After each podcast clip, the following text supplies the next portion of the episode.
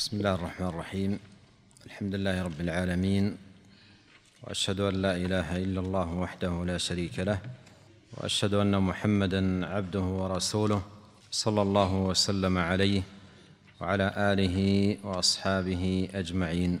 ما بعد نواصل القراءة في المنظومة الميمية للشيخ حافظ حكمي رحمه الله تعالى. نعم. بسم الله الرحمن الرحيم. قال المصنف رحمه الله تعالى نبذة في وصية طالب العلم. يا طالب العلم لا تبغي به بدلا فقد ظفرت ورب اللوح والقلم. وقدس العلم واعرف قدر حرمته في القول والفعل والآداب فالتزمي والآداب. وقدس العلم واعرف قدر حرمته في القول والفعل والآداب فالتزمي واجهد بعزم قوي لا انثناء له لو يعلم المرء قدر العلم لم ينم.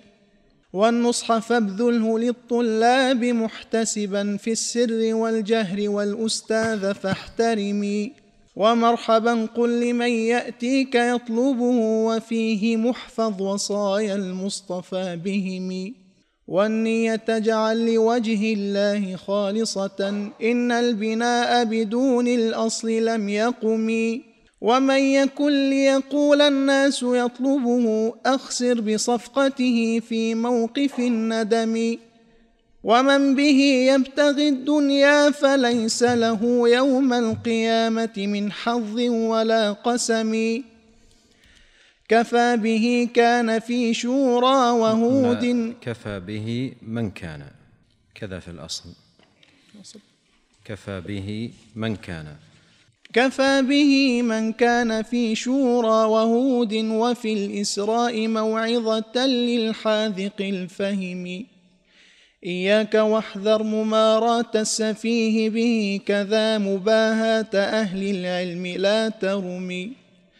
فإن أبغض كل الخلق أجمعهم إلى الإله ألد الناس في الخصم. والعجب فاحذره إن العجب مجترف أعمال صاحبه في سيله العرم. نعم. بدأ المصنف أو الناظم رحمه الله تعالى بذكر هذه النبذة الطيبة المشتملة على جملة من الوصايا لطالب العلم. قال نبذة في وصية طالب العلم. وصية طالب العلم أي ما يوصى به طالب العلم من الآداب والأخلاق التي هي عنوان فلاحه وسعادته في طلبه للعلم. وإذا لم يكن طالب العلم متحليا بهذه الأخلاق الفاضلة والآداب الرفيعة لا ينال ثمرة العلم. فالأدب في طلب العلم عنوان الفلاح والسعادة ونيل الثمرات. قال رحمه الله تعالى يا طالب العلم لا تبغي به بدلا فقد ظفرت ورب اللوح والقلم.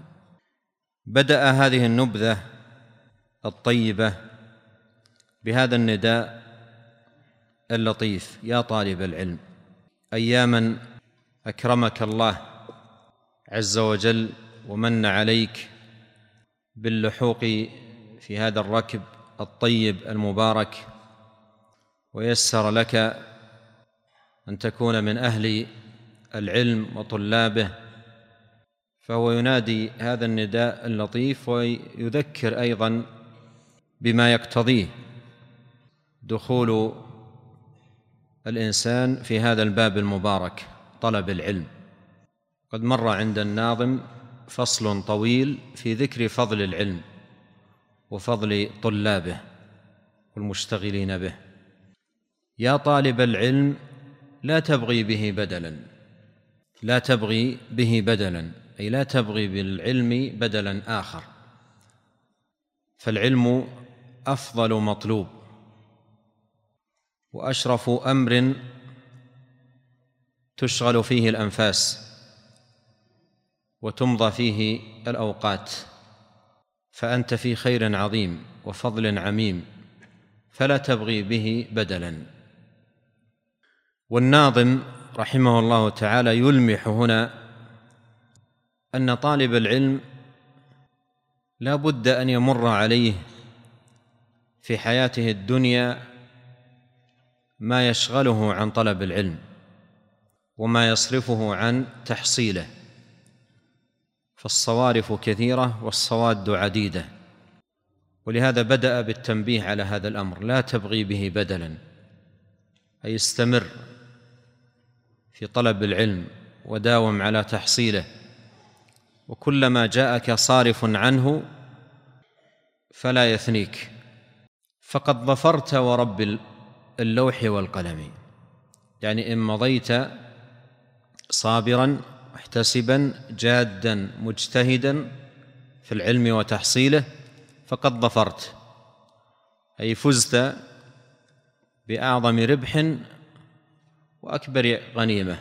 والأرباح مضى ذكرها والفوائد مضى عدها عند الناظم رحمه الله تعالى. فقد ظفرت. ورب اللوح والقلم. ورب اللوح والقلم يقسم بالله. جل وعلا. وخص اللوح والقلم بالإقسام بهما بالإقسام برب ربهما وخالقهما. خصهما بالذكر لأنهما زاد طالب العلم ولا غنى لطالب العلم عن اللوح والقلم. قال ورب اللوح والقلم. وذكر ربوبية الله جل وعلا للوح والقلم هنا أيضا يتضمن استشعار المنة. منة الله عليك بأن يسر لك أن تمسك الأوراق والأقلام وتسطر فيها خير الكلام. وخير الهدى. فهذه منة الله عليك. وإلا كم من الناس يحملون الأقلام ويحملون الأوراق ويكتبون بها الباطل ويكتبون بها الضلال ويكتبون بها الكفر ويكتبون بها الصد عن دين الله. فأكرمك الله سبحانه وتعالى بأن تمسك اللوح والقلم أو الأوراق والقلم وتسطر الآيات. والأحاديث وأقوال أهل العلم فهذه منة الله سبحانه وتعالى وفضله عليك. قال وقدس العلم واعرف قدر حرمته التقديس التنزيه ومعنى قدس العلم أي نزه العلم عن كل ما لا يليق بالعلم وما لا يليق بطلابه. والعلم له حرمة فاعرف حرمة العلم. ولهذا ينبغي على طالب العلم أن يحترم العلم وأن يحترم كتب العلم وأن يحترم حملة العلم.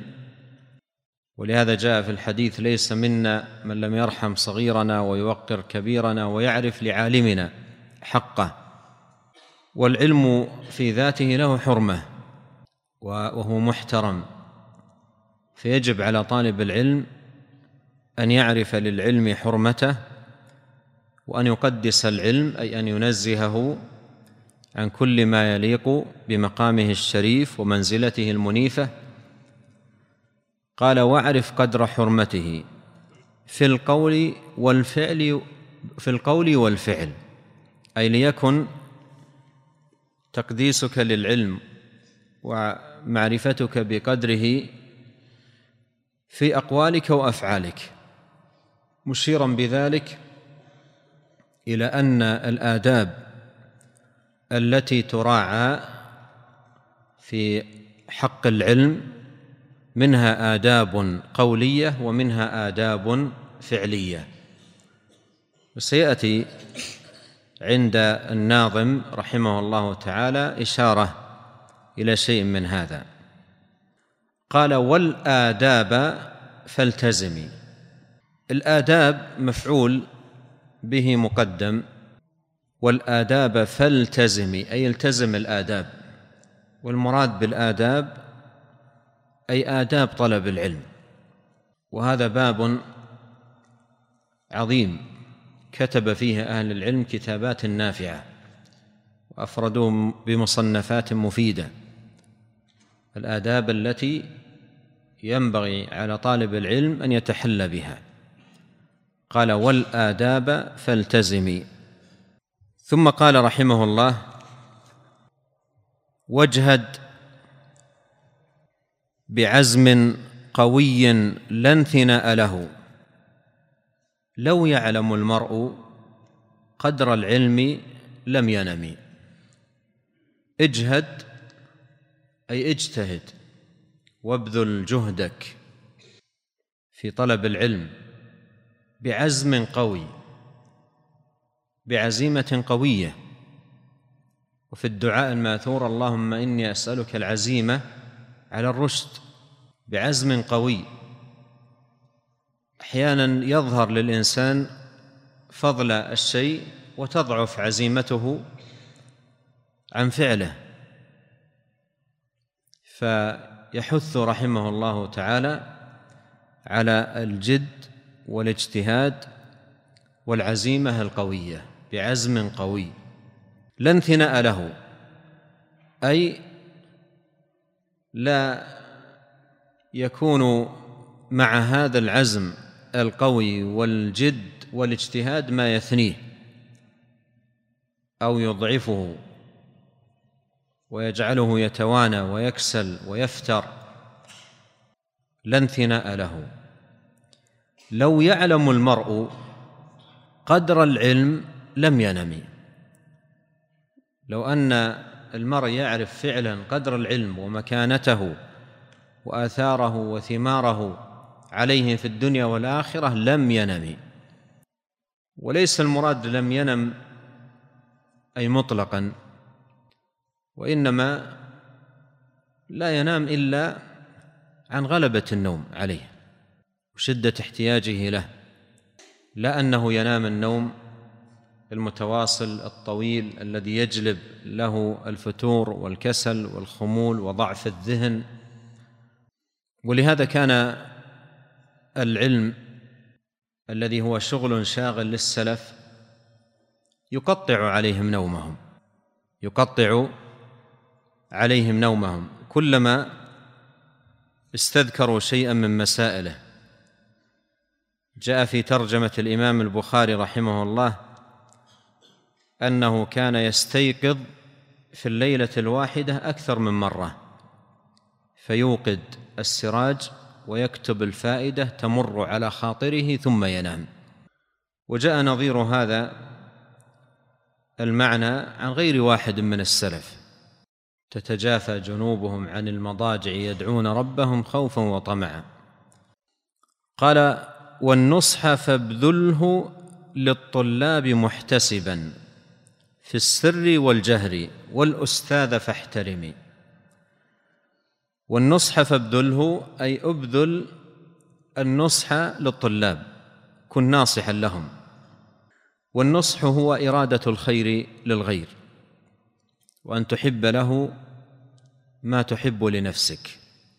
وكما أن الله عز وجل أكرمك بحظ من العلم ونصيب منه فاوصل هذا الخير الذي أكرمك الله به إلى الآخرين لينتفعوا به كما انتفعت وليفيدوا منه كما استفدت.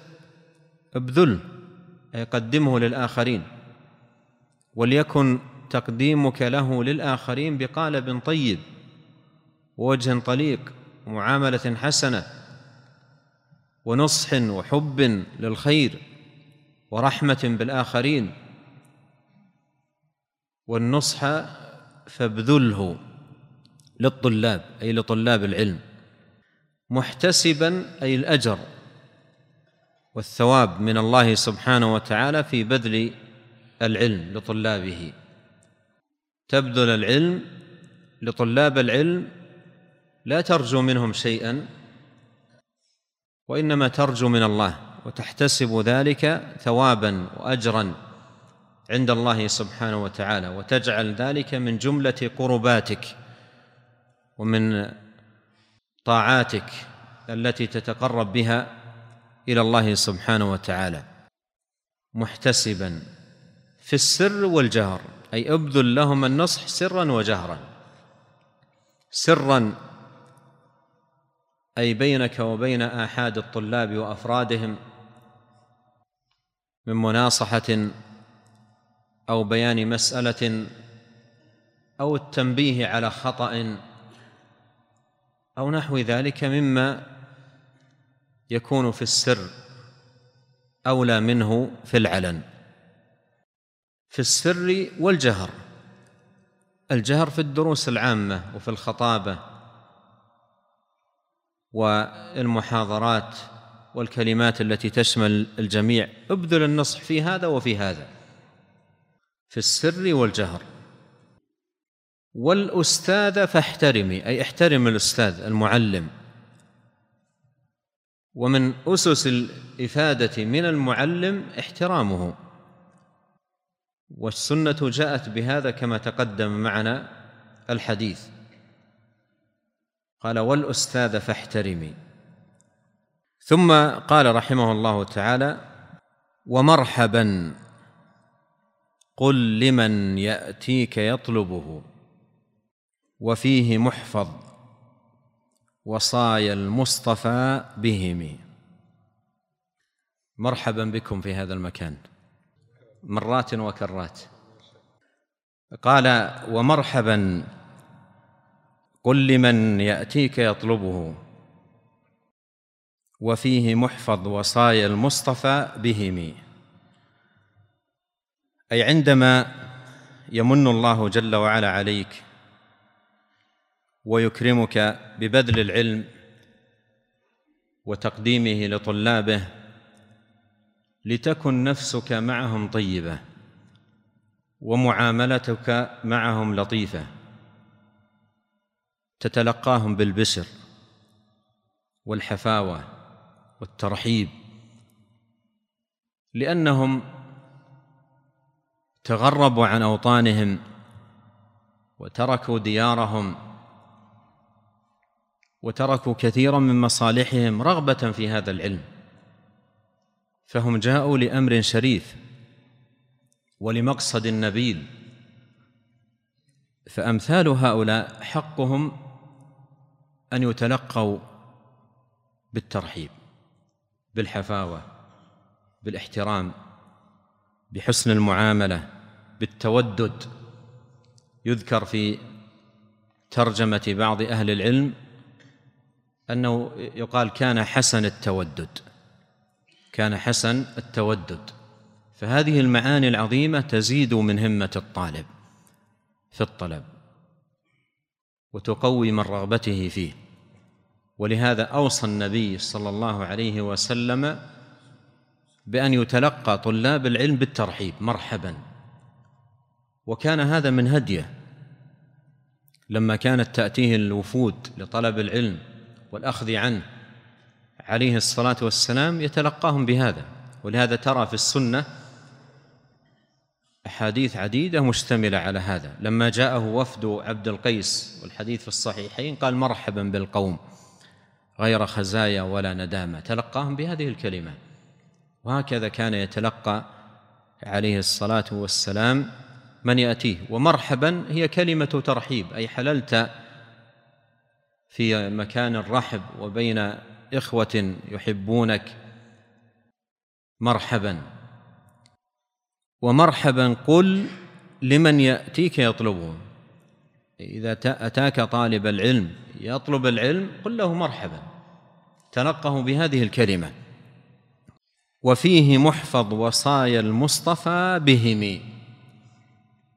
أي كل ما أوصى به النبي صلى الله عليه وسلم في حق طالب العلم فاحفظ وصية النبي عليه الصلاة والسلام به. والترحيب بطالب العلم وأن يتلقى بهذه الكلمة الطيبة مرحبا. ثبت فيه الحديث أو ثبت الوصية به في الحديث عن رسول الله صلى الله عليه وسلم كما في الترمذي وابن ماجه من طريق أبي هارون العبدي. قال كنا نأتي أبا سعيد فيقول مرحبا بوصية رسول الله صلى الله عليه وسلم.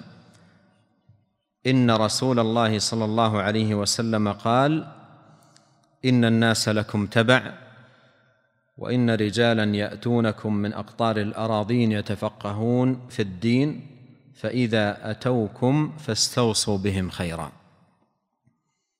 وأبو هارون العبد ضعيف.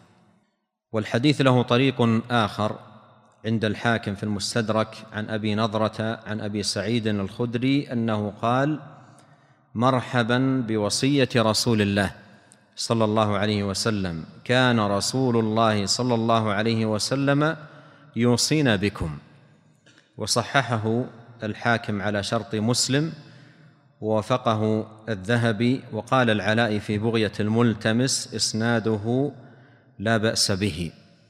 وللحديث طرق أخرى ذكرها الألباني رحمه الله في السلسلة الصحيحة برقم 280 فهذه وصية ثابتة عن رسول الله صلوات الله وسلامه عليه بطالب العلم.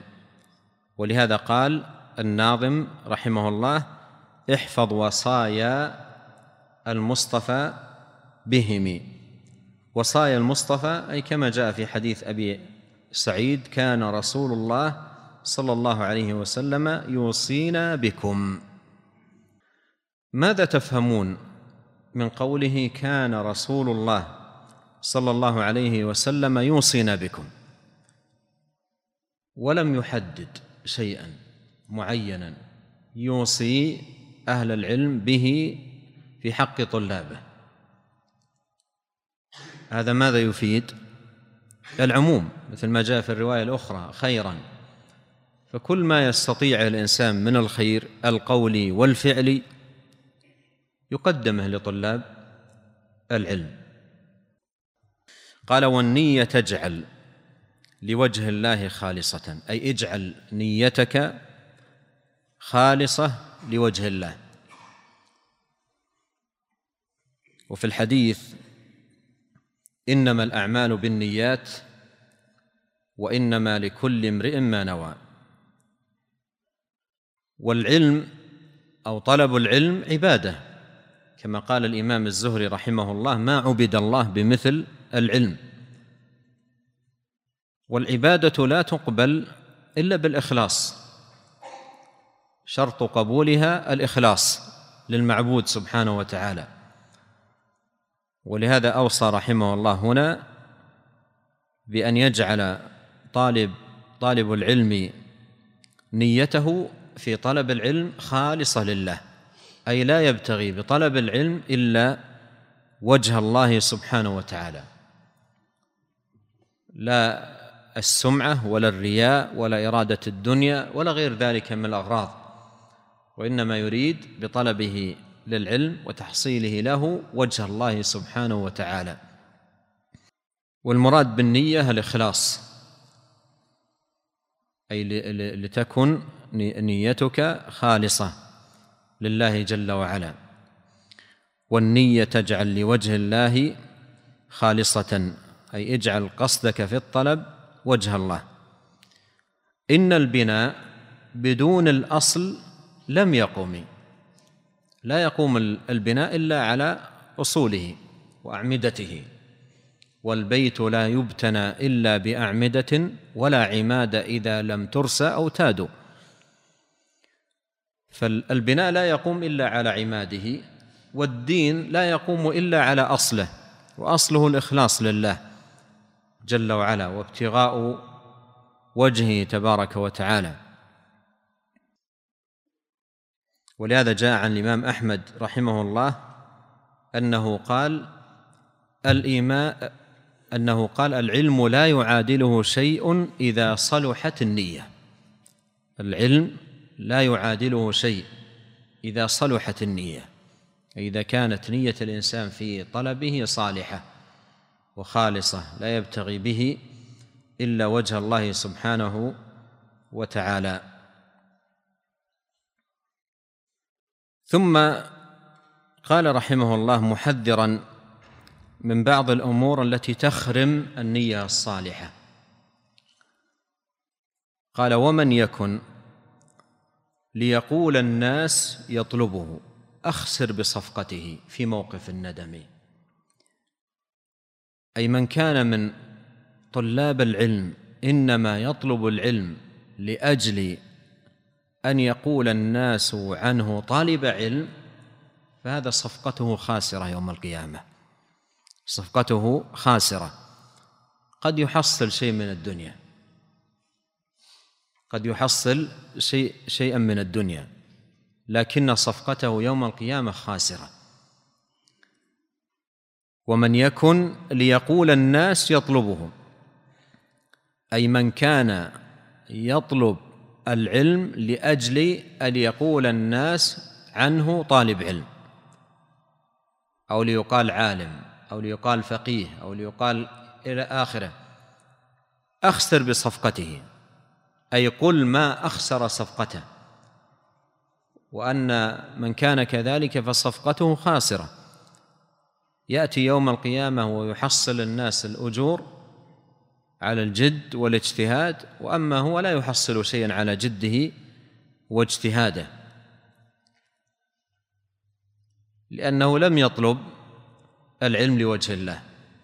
والله سبحانه وتعالى لا يثيب على شيء من العمل إلا إذا قصد به وجهه وتقر وتقرب به إليه سبحانه وتعالى. ومن يكن ليقول الناس يطلبه جاء في صحيح مسلم من حديث أبي هريرة رضي الله عنه أن النبي صلى الله عليه وسلم قال إن أول من تسعر بهم النار ثلاثة. إن أول من تسعر بهم النار ثلاثة. وذكر منهم رجل تعلم العلم وعلمه وقرأ القرآن. فأتي به فعرفه نعمه فعرفها. قال فما عملت فيها؟ قال تعلمت العلم وعلمته وقرأت فيك القرآن. قال أي الله سبحانه كذبت ولكن تعلمت العلم ليقال عالم وقرأت القرآن ليقال هو قارئ فقد قيل ثم أمر به فسحب على وجهه حتى ألقي في النار. فسحب في على وجهه حتى ألقي في النار. تعلم العلم ليقال عالم. وقرأ القرآن ليقال قارئ أو ليقال حافظ. هذا هذا قصده وهذه بغيته وهذا طلبه وهذه نيته. ولهذا قال الشيخ رحمة الله عليه أخسر بصفقته. أخسر بصفقته. يعني اجتهد في الحياة الدنيا حفظا وتعلما وتفقها ومجالسة لأهل العلم وكتابة للعلم وبذل في ذلك جهودا كبيرة. ثم يأتي يوم القيامة ويسحب إلى النار ويكون من أول من تسعر بهم النار. نسأل الله عز وجل لنا جميعا العافية والسلامة والنجاة من النار. قال النووي رحمه الله فيه أي الحديث حديث أبي هريرة فيه دليل على تغليظ تحريم الرياء وشدة عقوبته وعلى الحث على وجوب الإخلاص في الأعمال كما قال الله تعالى وما امروا الا ليعبدوا الله مخلصين له الدين. وفيه ان العمومات الوارده في فضل الجهاد انما هي لمن اراد الله تعالى بذلك مخلصا. وكذلك الثناء على العلماء وعلى المنفقين في وجوه الخيرات كله محمول على من فعل ذلك لله تعالى مخلصا. انتهى كلام النووي رحمه الله تعالى. وقوله في تمام البيت في موقف الندم أي يوم القيامة حيث يندم أكثر الخلق ولا ينفع حينئذ ندم. لا ينفع الندم عندما يدخل الإنسان في قبره أو يقف بين يدي ربه جل وعلا يوم القيامة. ولا تنفع الاماني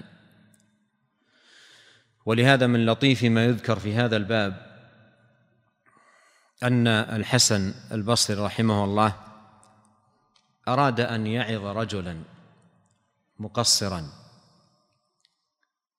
فوقف به على القبور. وقال له لو كنت مكان هؤلاء ماذا تتمنى؟ قال أتمنى أن يعيدني الله. مرة ثانية للحياة الدنيا أعمل صالحا غير الذي أعمله الآن. قال يا هذا أنت فيما تتمناه.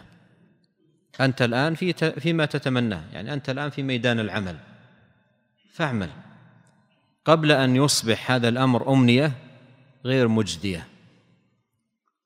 ثم قال رحمه الله تعالى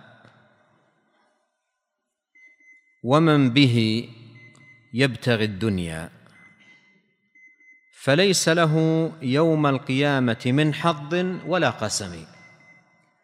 ومن به أي بالعلم يبتغي الدنيا أي يطلب الدنيا.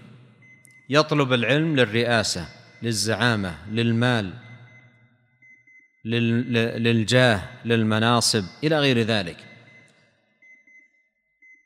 من كان ومن كان ومن به يبتغي الدنيا فليس له يوم القيامة من حظ ولا قسم. ليس له يوم القيامة حظ ولا نصيب من ثواب الله سبحانه وتعالى وأجره لأهل العلم وطلابه. لأنه كان يريد به الدنيا. لأنه كان يريد به الدنيا. وسيشير الناظم رحمه الله إلى بعض الأدلة في هذا الباب. فليس له يوم القيامة من حظ ولا قسم أي ليس له يوم القيامة من حظ ولا نصيب. لأنه لم يطلب العلم للآخرة وإنما طلبه للدنيا. وقد جاء في الحديث عن أبي هريرة رضي الله عنه أن رسول الله صلى الله عليه وسلم قال من تعلم علما مما يبتغى به وجه الله لا يتعلمه إلا ليصيب به عرضا من الدنيا لم يجد عرف الجنة يوم القيامة. لم يجد عرف الجنة يوم القيامة أي ريحها. رواه أبو داود وابن ماجه وصححه ابن حبان والحاكم. ثم ذكر الناظم رحمه الله الأدلة على ما قرره في هذا البيت أن من يبتغي بطلب العلم الدنيا ليس له يوم القيامة حظ ولا نصيب ما الدليل على ذلك؟ قال كفى به من كان. من كان تجعل بين قوسين. كفى به من كان. في شورى وهود وفي الإسراء. أي يكفي دليلا على ما قرر في البيت السابق؟ قوله تعالى من كان. في هذه السور الثلاث. في سورة الشورى وفي سورة هود وفي سورة الإسراء. في سورة الشورى قال جل وعلا من كان يريد حرث الآخرة نزد له في حرثه ومن كان يريد حرث الدنيا نؤته منها وما له في الآخرة من نصيب. وفي سورة هود قال الله تعالى من كان يريد الحياة الدنيا وزينتها نوفي إليهم أعمالهم فيها وهم فيها لا يبخسون والآية بعدها. وفي سورة الإسراء قال جل وعلا من كان يريد العاجلة عجلنا له فيها ما نشاء لمن نريد ثم جعلنا له جهنم يصلاها مذموما مدحورا. فهذه ثلاثة مواضع في القرآن كلها صدرت بقوله من كان. ولهذا قال الناظم هنا كفى به من كان. أي كفى بهذا دليلا قول الله سبحانه وتعالى من كان في ثلاثة مواضع من القرآن كلها تبين أن من يبتغي بالعلم الدنيا فليس له يوم القيامة من حظ ولا قسم. كفى به من كان في شورى وهود وفي الاسرى موعظة. للحاذق الفهم أي فيها موعظة بليغة. وما أحوج طالب العلم أن يداوي نفسه بهذه الآيات. وأن يعالج قلبه عندما يصاب بشيء من هذه الأمراض بهذه الآيات. يتأملها ويكررها ويعيد النظر فيها حتى يذهب الله عز وجل ما في قلبه من مرض. قال رحمه الله إياك واحذر مماراه السفيه به. كذا مباهاة أهل العلم لا ترمي ويشير هنا إلى ما جاء في الحديث الصحيح عن النبي صلى الله عليه وسلم أنه قال من طلب العلم ليباهي به العلماء ويماري به السفهاء أو ليصرف وجوه الناس إليه فهو في النار رواه جماعة من الصحابة كما في صحيح الترغيب والترهيب. ولهذا قال الناظم إياك واحذر مماراة السفيه به.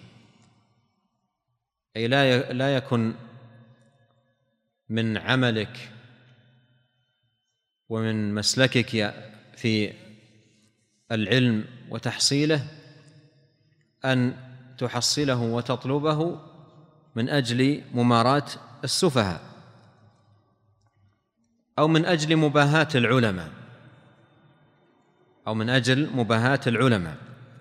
يتباهى بعلمه في مجالس أهل العلم أو يبرز نفسه أو يظهر نفسه أو ليقال هو أعرف من العالم الفلاني وأدرى منه.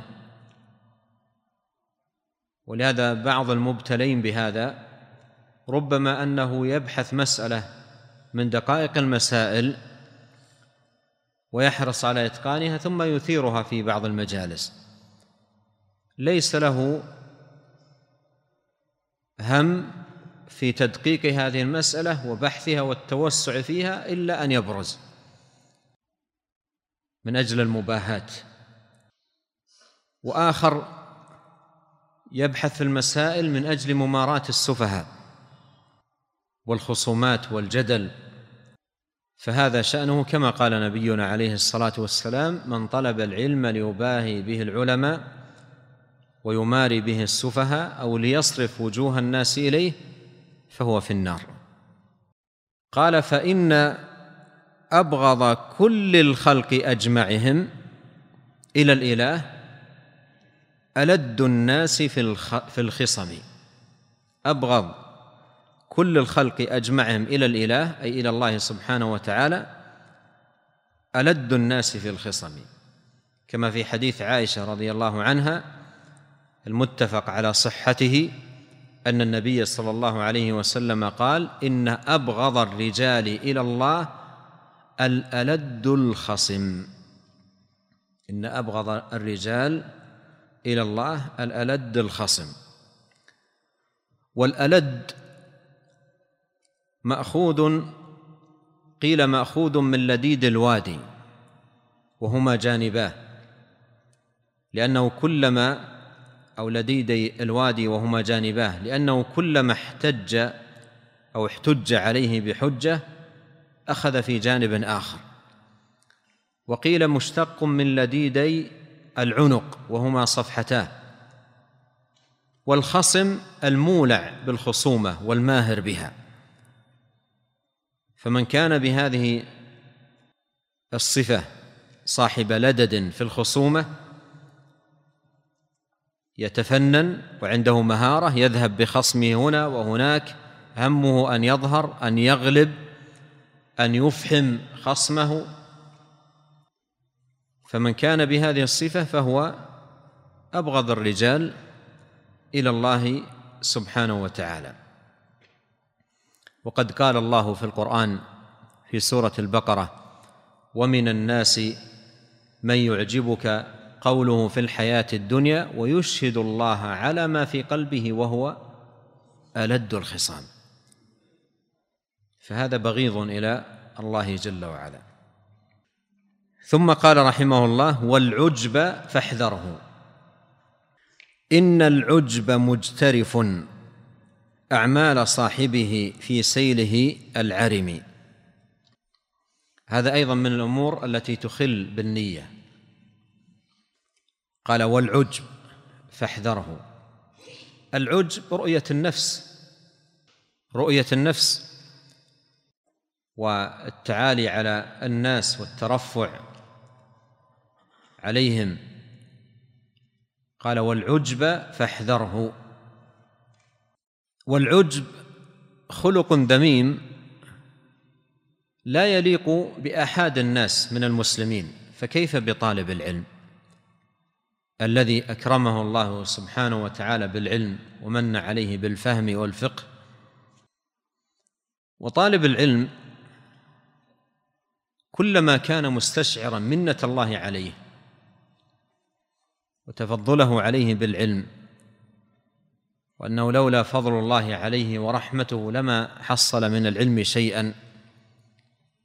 ذهب عنه العجب وعمر قلبه بالإخلاص. وإذا ذهب عنه هذا المعنى واشتغل بنفسه وجدارتها وحذق نفسه وفهمه وذكائه إلى آخره يصاب بالعجب. ولهذا دواء العجب كما في القرآن أن تقول ما شاء الله لا قوة إلا بالله. ولولا إذ دخلت جنتك قلت ما شاء الله لا قوة إلا بالله. هذا دواء العجب. دواء العجب أن تذكر نعمة الله عليك وأن الأمور كلها بمشيئته وأنه لا قوة لك إلا بالله سبحانه وتعالى وأن الفضل بيد الله يؤتيه من يشاء. والله ذو الفضل العظيم. وأنه سبحانه وتعالى المعطي المانع الخافض الرافع القابض الباسط. والأمر كله بتدبيره ومنه وفضله جل وعلا. فطالب العلم من الأمور التي يجب عليه أن يحذر منها أشد الحذر العجب. والعجب فاحذره. ثم بين رحمة الله عليه خطورة العجب على الإنسان الشديدة بقوله إن العجب مجترف أعمال صاحبه في سيله العرم شبه رحمة الله عليه العجب بالسيل الجارف العرم الذي يدمر ما أمامه. فالعجب عندما يصاب به الإنسان يجترف أعماله الصالحة في في سيله العرم فلا يبقي منها شيئا. ولهذا عجب الإنسان يعد من أخطر ما يكون على أعماله الصالحة وطاعاته. أورد الحافظ المنذري في كتابه الترغيب والترهيب تحت باب الترهيب من الدعوة في العلم والقرآن. أورد من حديث عمر بن الخطاب رضي الله عنه قال قال رسول الله صلى الله عليه وسلم يظهر الإسلام حتى تختلف التجار في البحر وحتى تخوض الخيل في سبيل الله. ثم يظهر قوم يقرؤون القرآن يقولون من أقرأ منا؟ من أعلم منا؟ من أفقه منا؟ ثم قال لأصحابه هل في أولئك من خير؟ هل في أولئك من خير؟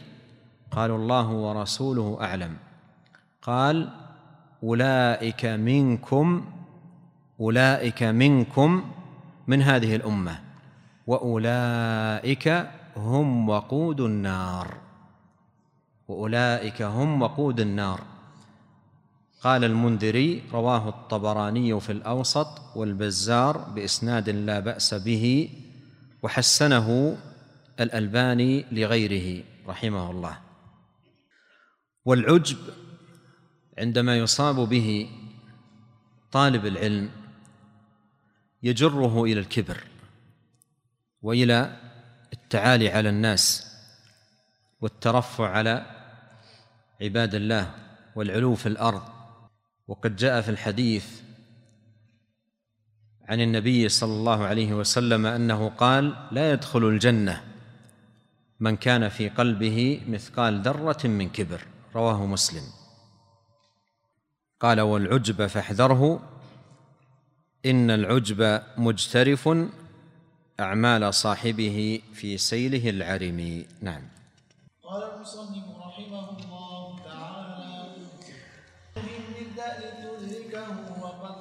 النص والاراء فاتهم قدم وجوبا علوم الدين إن بها يبين نهج الهدى من موجب النقم. وكل كسر الفتى فالدين جابره والكسر في الدين صعب غير ملتئم. دع عنك ما قاله العصري منتحلا وبالعتيق تمسك قد واعتصم ما العلم إلا كتاب الله أو أثر يجلو بنور هداه كل منبهم. ما ثم علم سوى الوحي المبين وما منه استمد إلى طوبى لمغتنم.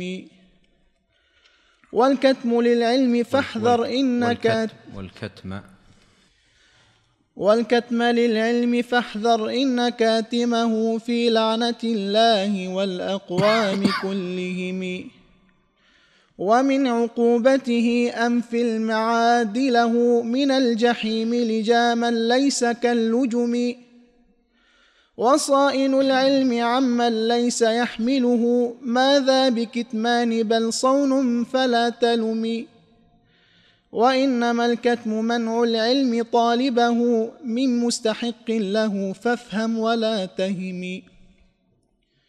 وأتبع, وأتبع العلم بالأعمال وادع إلى سبيل ربك بالتبيان والحكم.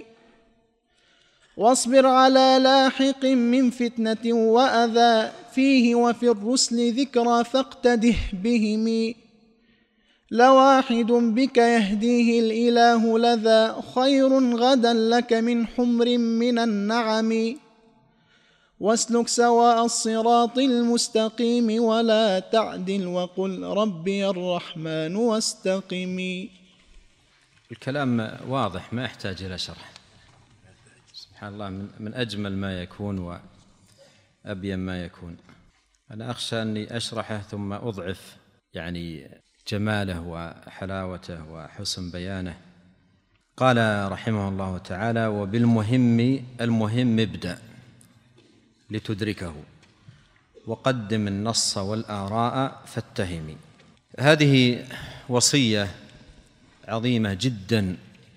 ما أحوج طالب العلم المبتدئ لمعرفتها.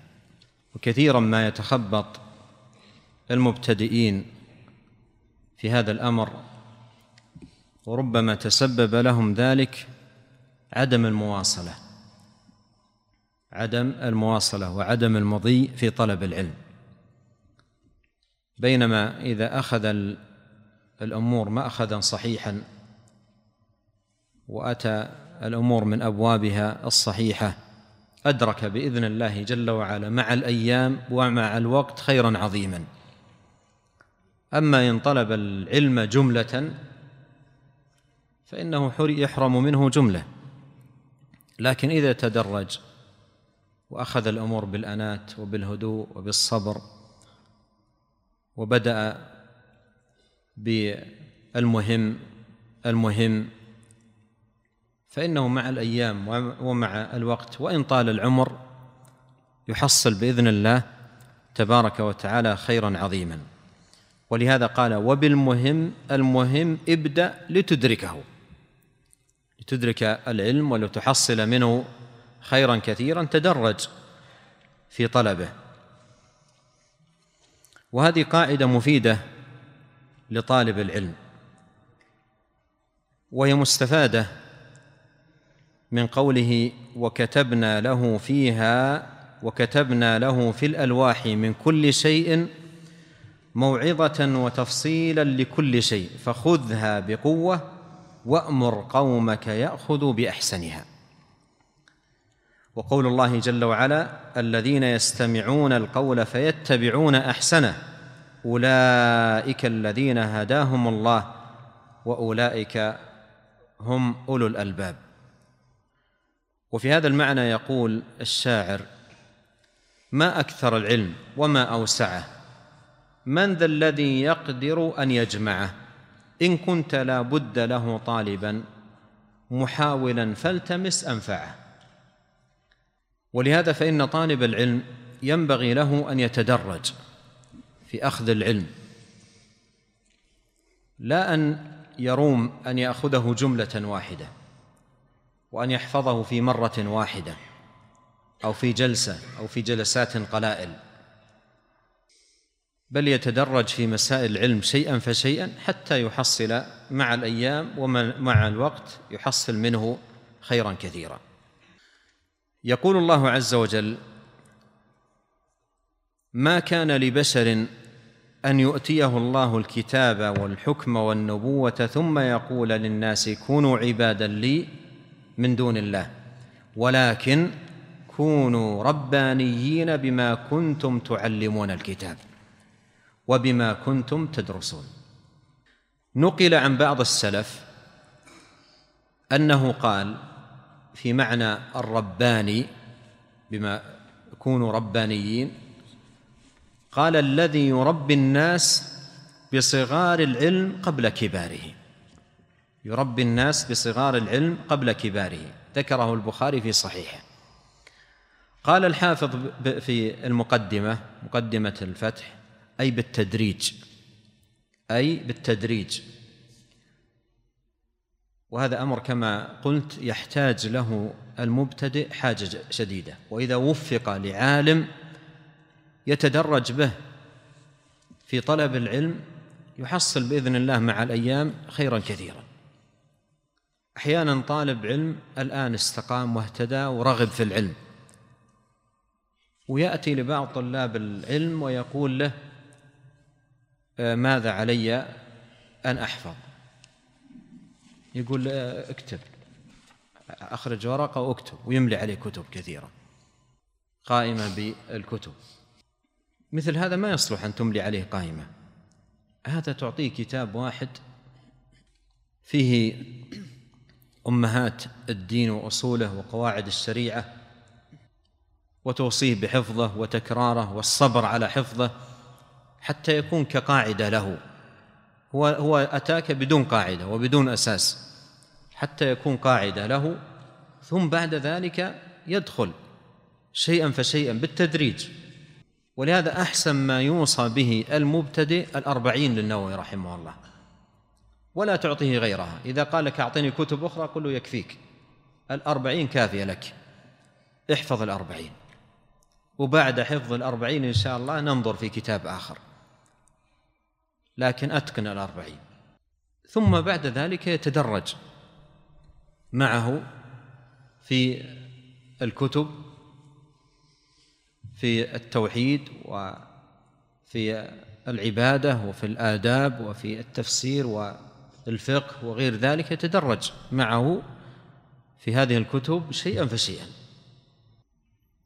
جاء عن الإمام الزهري رحمة الله عليه أنه قال من طلب العلم جملة فاته جملة. وإنما يدرك العلم حديث وحديثان. وإنما يدرك العلم حديث وحديثان يعني يمضي به بالتدريج شيئا فشيئا. وهذا المعنى مستفاد من قول النبي عليه الصلاة والسلام أحب الأعمال إلى الله أدومها وإن قل. يعني تحفظ في اليوم حديث واحد وتستمر على هذا خير من أن تحفظ في يوم واحد مئة حديث وتقف. فالشيء الذي يأتي بالتدريج وبالصبر وبالأنات وبالإتقان هو الذي يكون له بإذن الله عز وجل الثمرة والعاقبة الطيبة. يقول الشاعر اليوم شيء وغدا مثله من نخب العلم التي تلتقط.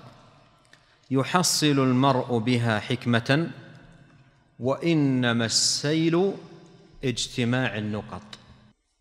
ثم قال الناظم رحمه الله وقدم النص والآراء فاتهمي وهذا فيه الحث على تقديم النص أي نصوص الوحيين كتاب الله وسنة رسوله صلوات الله وسلامه عليه على الآراء. وأن هذا هو الواجب على طالب العلم أن يقدم النص أن يقدم كلام الله وكلام رسوله صلى الله عليه وسلم على الآراء ويتهم الرأي. مثل ما قال عمر رضي الله عنه اتهموا الرأي في الدين. اتهموا الرأي في الدين. وعلي رضي الله عنه قال لو كان الدين بالرأي لكان ظاهر الخف لكان باطن الخف أولى بالمسح من ظاهره. وأثر علي في مسند أحمد وقال عنه الحافظ في الفتح رجال إسناده ثقات. وأيضا جود إسناده ابن القيم رحمه الله في كتابه إعلام الموقعين في أوائل الكتاب. وله كلام عظيم جدا وتقسيم جميل حول الرأي وما يتعلق به. فليراجع. إذن الواجب على طالب العلم أن يقدم النص كلام الله وكلام رسوله عليه الصلاة والسلام وأن يتهم الرأي في الدين. والأمر كما قيل إذا جاء الأثر بطل النظر وإذا جاء نهر الله بطل نهر معقل. ومن أراد الاعتبار في هذا الباب فلينظر إلى قصة الصحابة رضي الله عنهم مع النبي عليه الصلاة والسلام يوم صلح الحديبية. يقول سهل بن حنيف رضي الله عنه أيها الناس اتهموا أنفسكم. فإنا كنا مع رسول الله صلى الله عليه وسلم يوم الحديبية ولا نرى قتالا لقتالنا. ولا نرى قتالا لقاتلنا. فجاء عمر بن الخطاب فقال يا رسول الله ألسنا على الحق وهم على الباطل؟ فقال بلى. فلا فقال أليس قتلانا في الجنة وقتلاهم في النار؟ قال بلى. قال فعلى ما نعطي الدنية في ديننا أنرجع. ولم يحكم الله بيننا وبينهم؟ فقال يا ابن الخطاب إني رسول الله ولن يضيعني الله أبدا.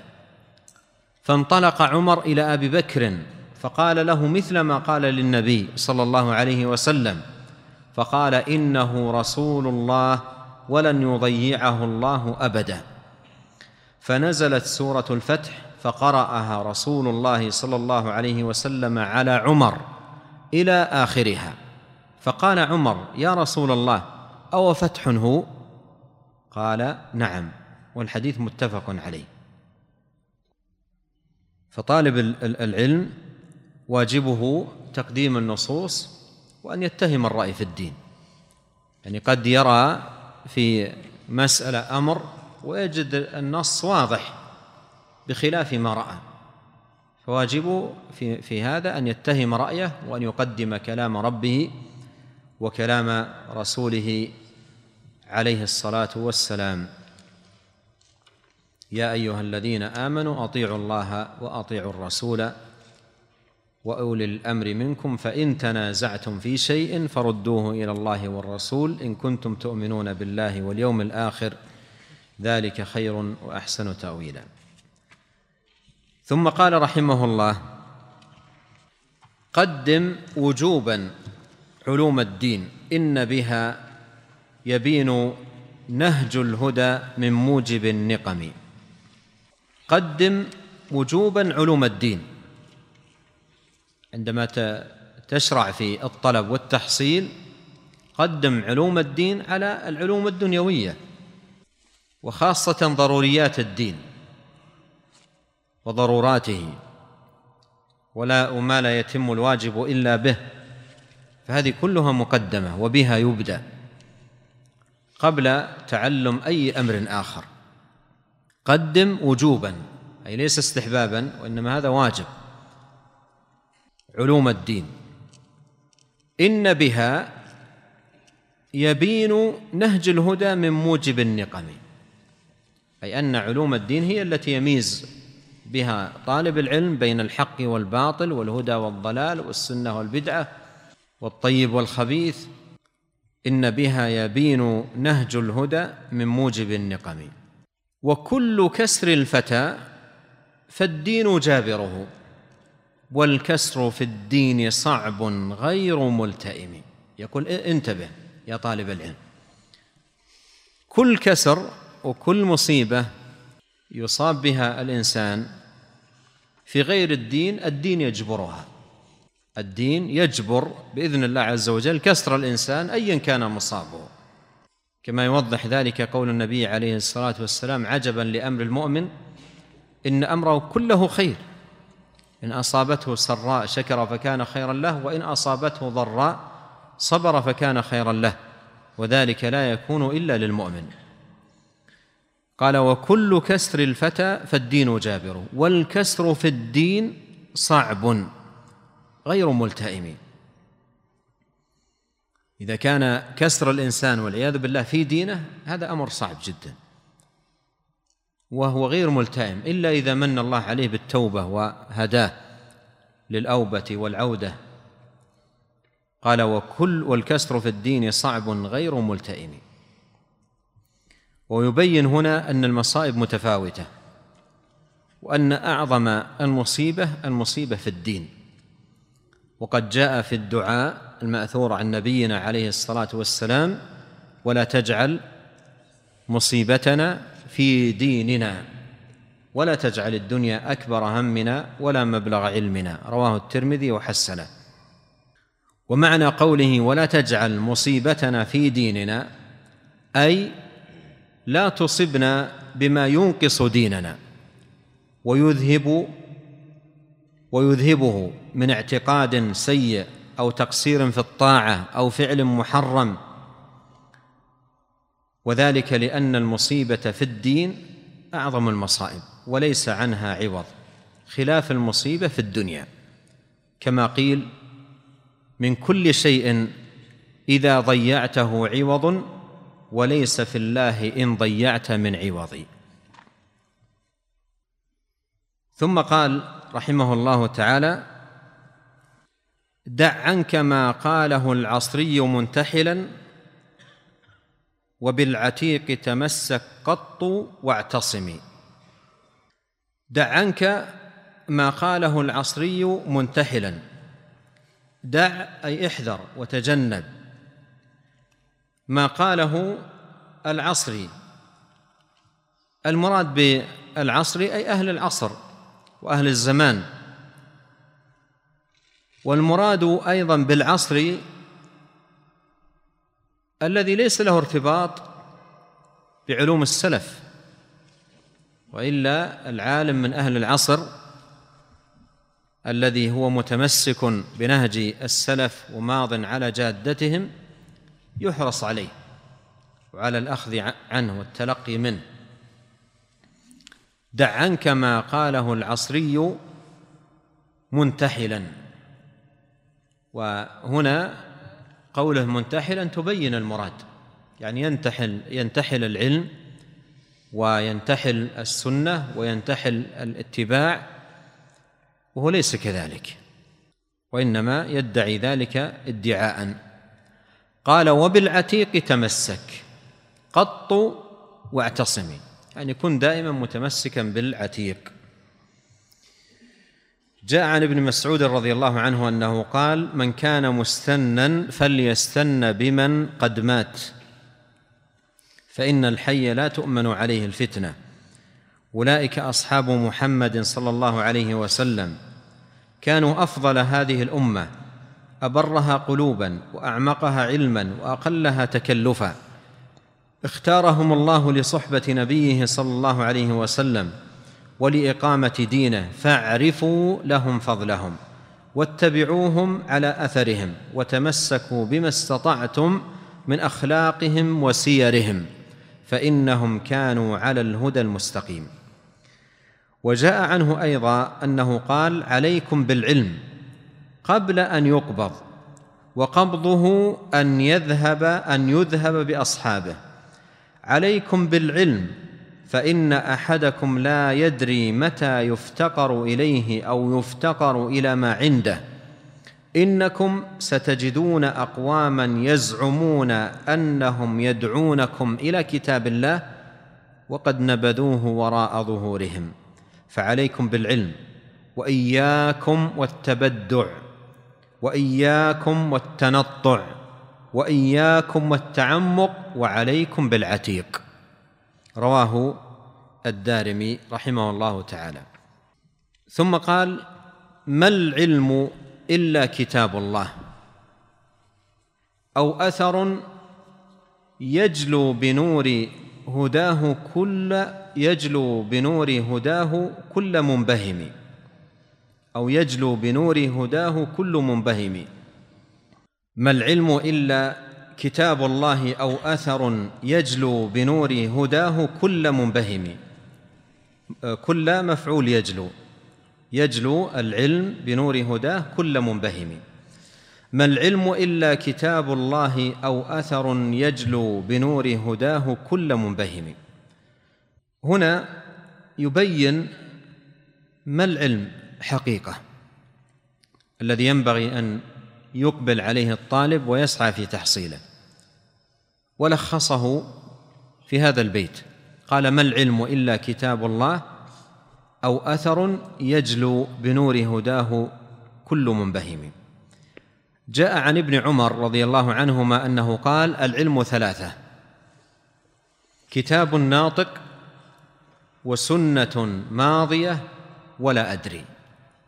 العلم ثلاثة كتاب ناطق وسنة ماضية ولا أدري.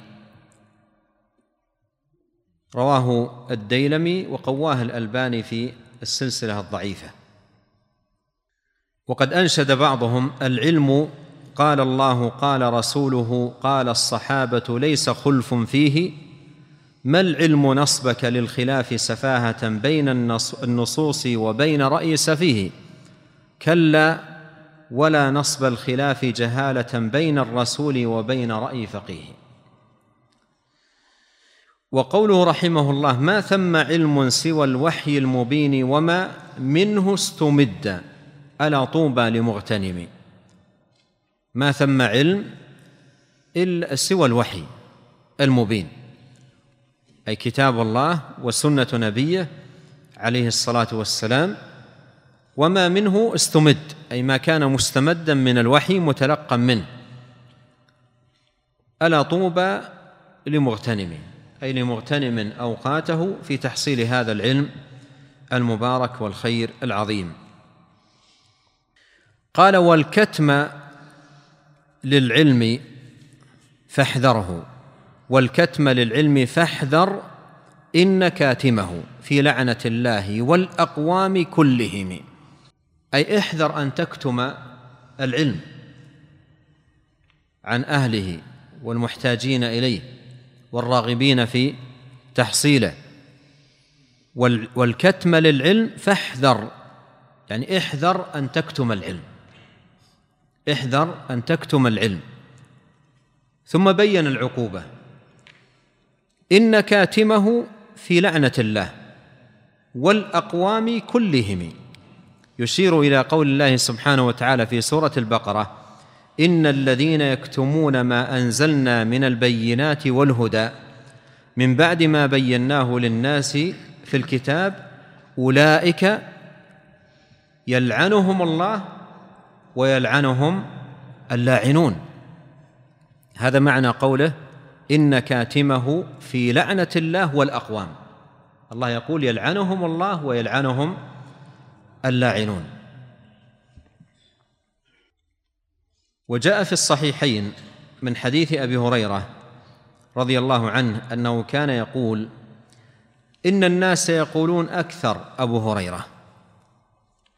ولولا آيتان في كتاب الله ما حدثت حديثا. ثم يتلو هذه الآية إن الذين يكتمون ما أنزلنا من البينات والهدى من بعد ما بيناه للناس في الكتاب أولئك يلعنهم الله ويلعنهم اللاعنون والآية التي تليها إلا الذين تابوا وأصلحوا وبينوا فأولئك أتوب عليهم وأنا التواب الرحيم. قال رحمه الله ومن عقوبته يعني كتم العلم أن في المعاد له من الجحيم لجاما ليس كاللجم.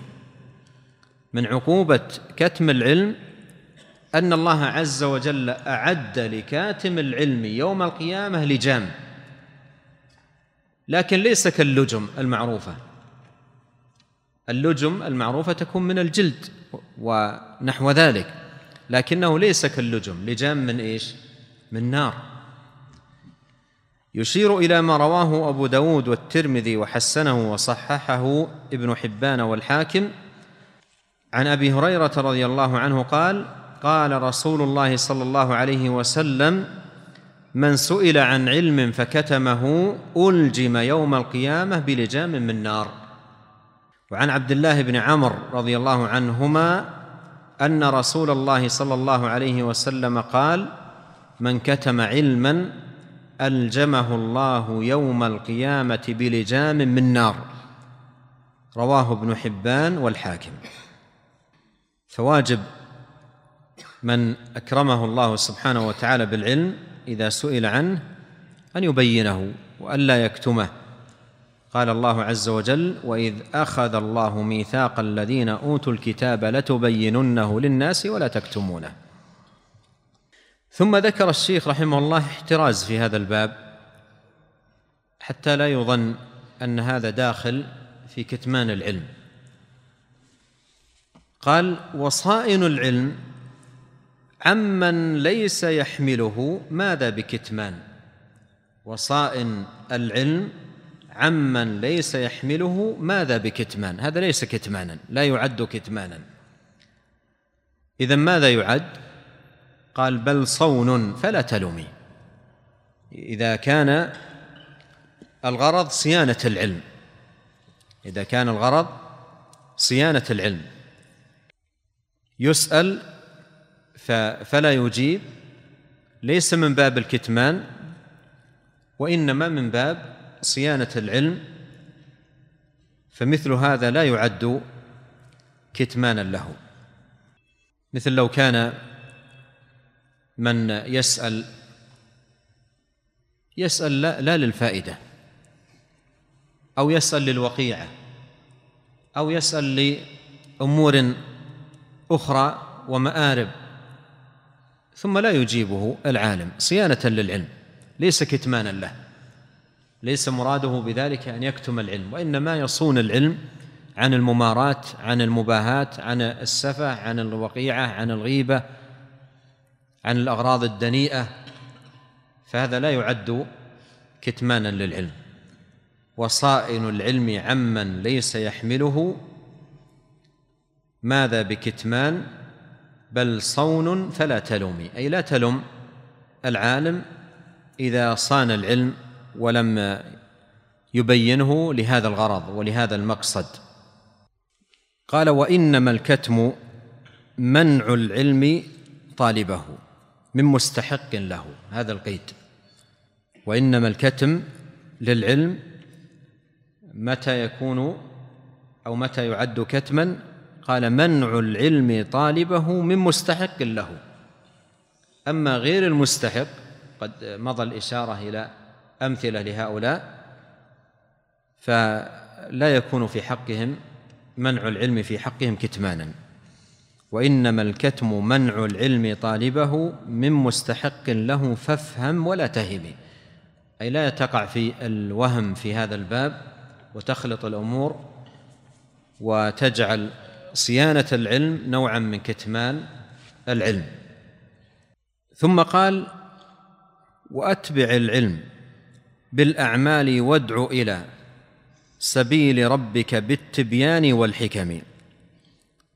أتبع العلم بالأعمال أي عليك بالعناية بالعمل وثمرة العلم العمل. وهذا باب عظيم ومهم للغاية. ومقصود العلم العمل. قال علي يهتف بالعلم العمل فإن أجابه وإلا ارتحل. وللخطيب البغدادي رحمه الله كتاب عظيم في هذا الباب سماه اقتضاء العلم العمل. أورد فيه نصوصا كثيرة من السنة واثارا عن السلف.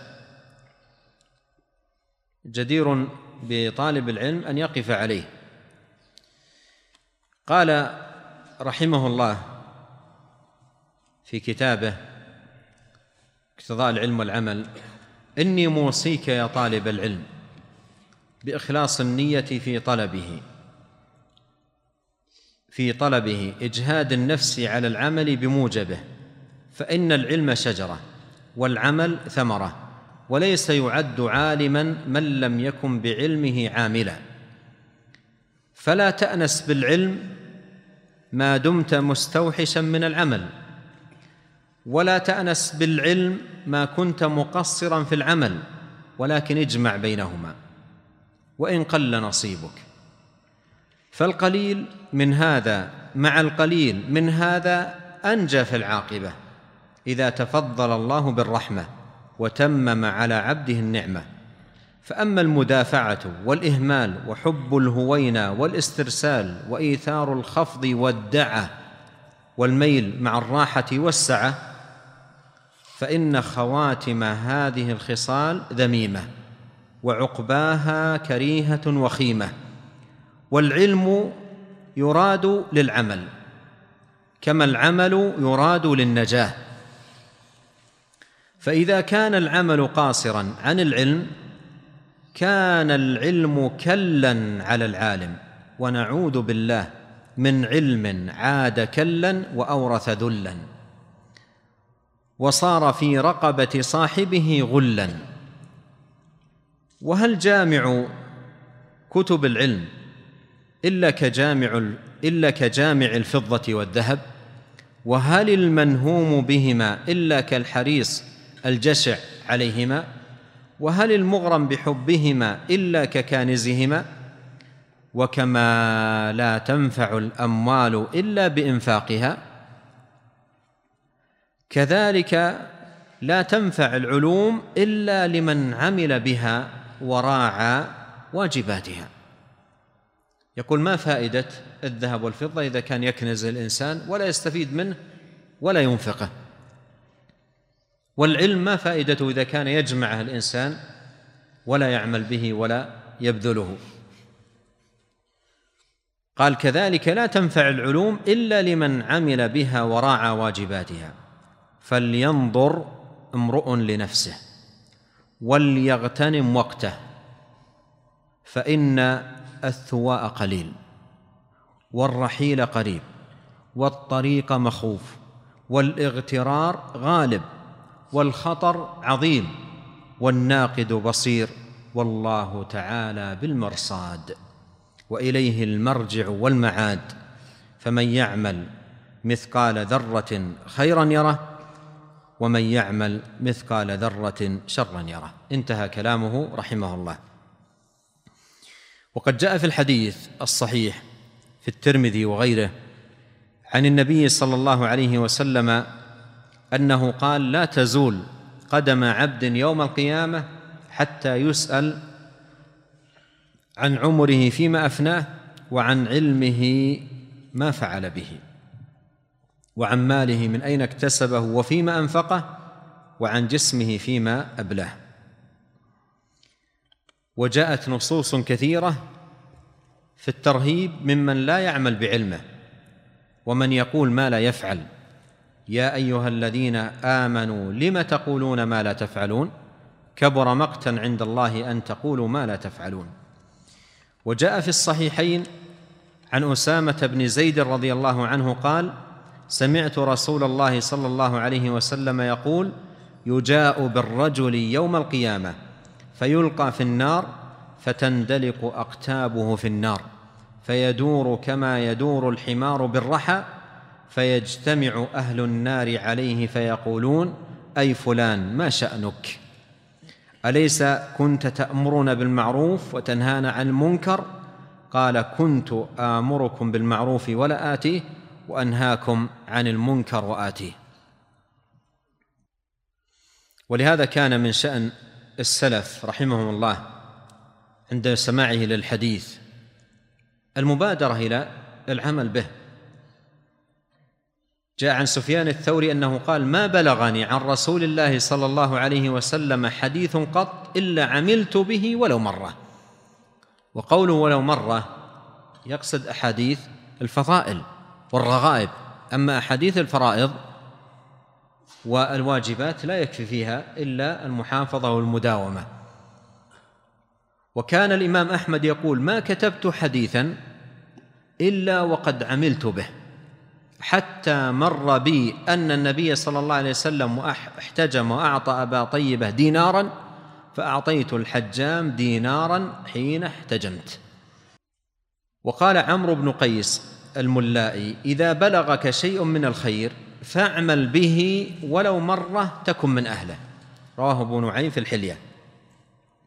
ومعنى قوله ولو مرة المراد أحاديث الفضائل.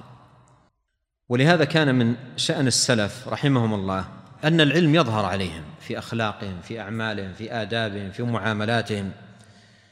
كما قال الحسن البصري رحمه الله كان الرجل إذا طلب العلم لم يلبث أن يرى ذلك في بصره وتخشعه ولسانه ويده وصلاته وصلته وزهده.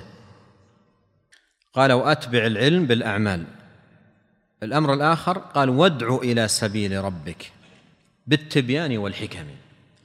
أي هذا العلم الذي أكرمك الله به ومن عليك به أبلغه الآخرين وادع الآخرين إليه. كما قال جل وعلا أدع إلى سبيل ربك بالحكمة والموعظة الحسنة وجادلهم بالتي أحسن. وقال جل وعلا قل هذه سبيلي أدعو إلى الله على بصيرة. وقال جل وعلا ومن أحسن قولا ممن دعا إلى الله. فحث على الدعوة إلى سبيل الله جل وعلا بالتبيان والحكم. وهذا فيه التنبيه إلى ان الدعوة إلى الله تكون بالتبيان والحكم أي بالعلم المبني على كتاب الله وسنة نبيه ويدل لذلك الآية أدعو إلى الله على بصيرة. أما من دعا بدون بصيرة فإنما يفسد أكثر مما يصلح. قال واصبر على لاحق من فتنة وأذى. يعني اصبر على ما يلحقك إثر الدعوة إلى الله من فتنة وأذى. تحلى بالصبر. وفي وفي الرسل ذكرى فاقتده بهم. فاصبر كما صبر أولو العزم من الرسل. لك أسوة في الرسل. نالهم وهم خيار الخلق وأفضل الناس نالهم من الأذى ما نالهم. فصبروا. فلك أسوة بهم فاقتده بهم. والذي يشتغل بالدعوة لا بد أن يعرض له شيء من الأذى وألوان من الأذى من المدعوين كما حصل للأنبياء والمرسلين. فتلقوا ذلك عليهم السلام بالصبر. وما لنا ألا نتوكل على الله وقد هدانا سبلنا ولنصبرن على ما آذيتمونا وعلى الله فليتوكل المتوكلون. قد جاء في القرآن أمر الله سبحانه وتعالى لنبيه بالصبر في مواضع. قال فاصبر كما صبر أولو العزم من الرسل وقال واصبر وما صبرك إلا بالله وقال واصبر على ما يقولون والآيات في هذا المعنى كثيرة. وإذا لاحظنا الأبيات هنا نجد أنها رتب فيها الناظم ذكر أمور أربعة. الأول طلب العلم وتحصيله والأمر الثاني العمل به والأمر الثالث الدعوة إليه والأمر الرابع الصبر على الأذى فيه. وقد جمعت هذه الأمور الأربعة في سورة العصر والعصر إن الإنسان لفي خسر إلا الذين آمنوا وعملوا الصالحات وتواصوا بالحق وتواصوا بالصبر. وجعلها شيخ الإسلام محمد بن عبد الوهاب رحمه الله في رسالة بعنوان المسائل الأربعة. وضعت في مقدمة الأصول الثلاثة له رحمه الله تعالى واستدل لها بسورة العصر وأيضا أورد كلام الشافعي رحمه الله والإمام البخاري. ثم قال الناظم رحمه الله لواحد بك يهدي الإله لذا خير غدا لك من حمر من النعم. مشيرا بهذا إلى ما جاء في الصحيحين عن علي رضي الله عنه أن النبي صلى الله عليه وسلم قال فوالله لأن يهدي الله بك رجلا واحدا خير لك من حمر النعم. وجاء في صحيح مسلم عن أبي هريرة أن النبي صلى الله عليه وسلم قال من دعا إلى هدى كان له من الأجر مثل أجور من تبعه لا ينقص ذلك من أجورهم شيئا. ثم ختم هذه النبذة بقوله واسلك سواء الصراط المستقيم ولا تعدل وقل ربي الرحمن واستقمي اسلك سواء الصراط أي إلزم صراط الله المستقيم ولا تعدل لا تمل عنه يمينا ولا شمالا. وأن هذا صراطي مستقيما فاتبعوه. وفي سورة الفاتحة اهدنا الصراط المستقيم. فيقول الناظم اسلك سواء الصراط المستقيم ولا تعدل. وقل وقل ربي الرحمن واستقمي. وهذه وصية النبي صلى الله عليه وسلم لسفيان بن عبد الله الثقفي. والحديث في الترمذي وغيره. قال قلت يا رسول الله حدثني بأمر أعتصم به. قال قل آ قل آمنت بالله ثم استقم. في رواية قل ربي الله ثم استقم. فالشيخ لخص ذلك قل ربي الرحمن واستقمي. وهذه وصية جامعة جمعت الدين كله والخير أجمعه. جمعت الدين عقيدة وشريعة. فهذه نبذة طيبة مباركة في الوصية لطالب العلم. وبعدها دخل الناظم رحمه الله في الوصية بكتاب الله عز وجل. ونكتفي بهذا. والله تعالى أعلم. وصلى الله وسلم على عبده ورسوله نبينا محمد وآله وصحبه.